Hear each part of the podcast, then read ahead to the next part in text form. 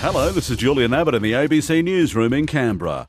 The ACT government has flagged new laws to protect the heritage of the Sydney and Melbourne buildings in the city centre.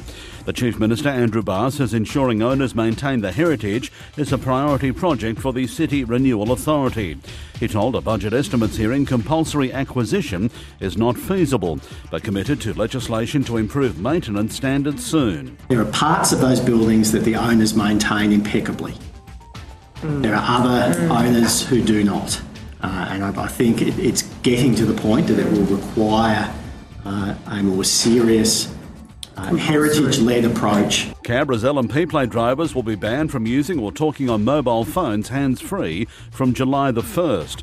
The new rules are part of the ACT government's overhaul of licensing and mean only GPS applications can be used and only if they're programmed before the engine is started. The government says evidence shows hands free phones are not safer than using handheld devices. Some of Canberra's biggest music success stories are banding together to break the law in protest of what they say are damaging noise laws.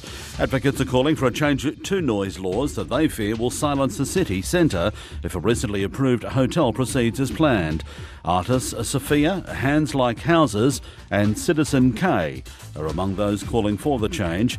Hands Like Houses bass player Joel Tyrrell says it's becoming harder to play in Canberra. I guess it seems to be moving towards this kind of arts, arts and music culture, but we don't really have the setup or infrastructure for it. And Canberra cyclist Michael Matthews has finished second in the 164 kilometre, the fourth stage of the Tour de Suisse, behind winner Elia Viviani, while race leader Peter Sagan was third.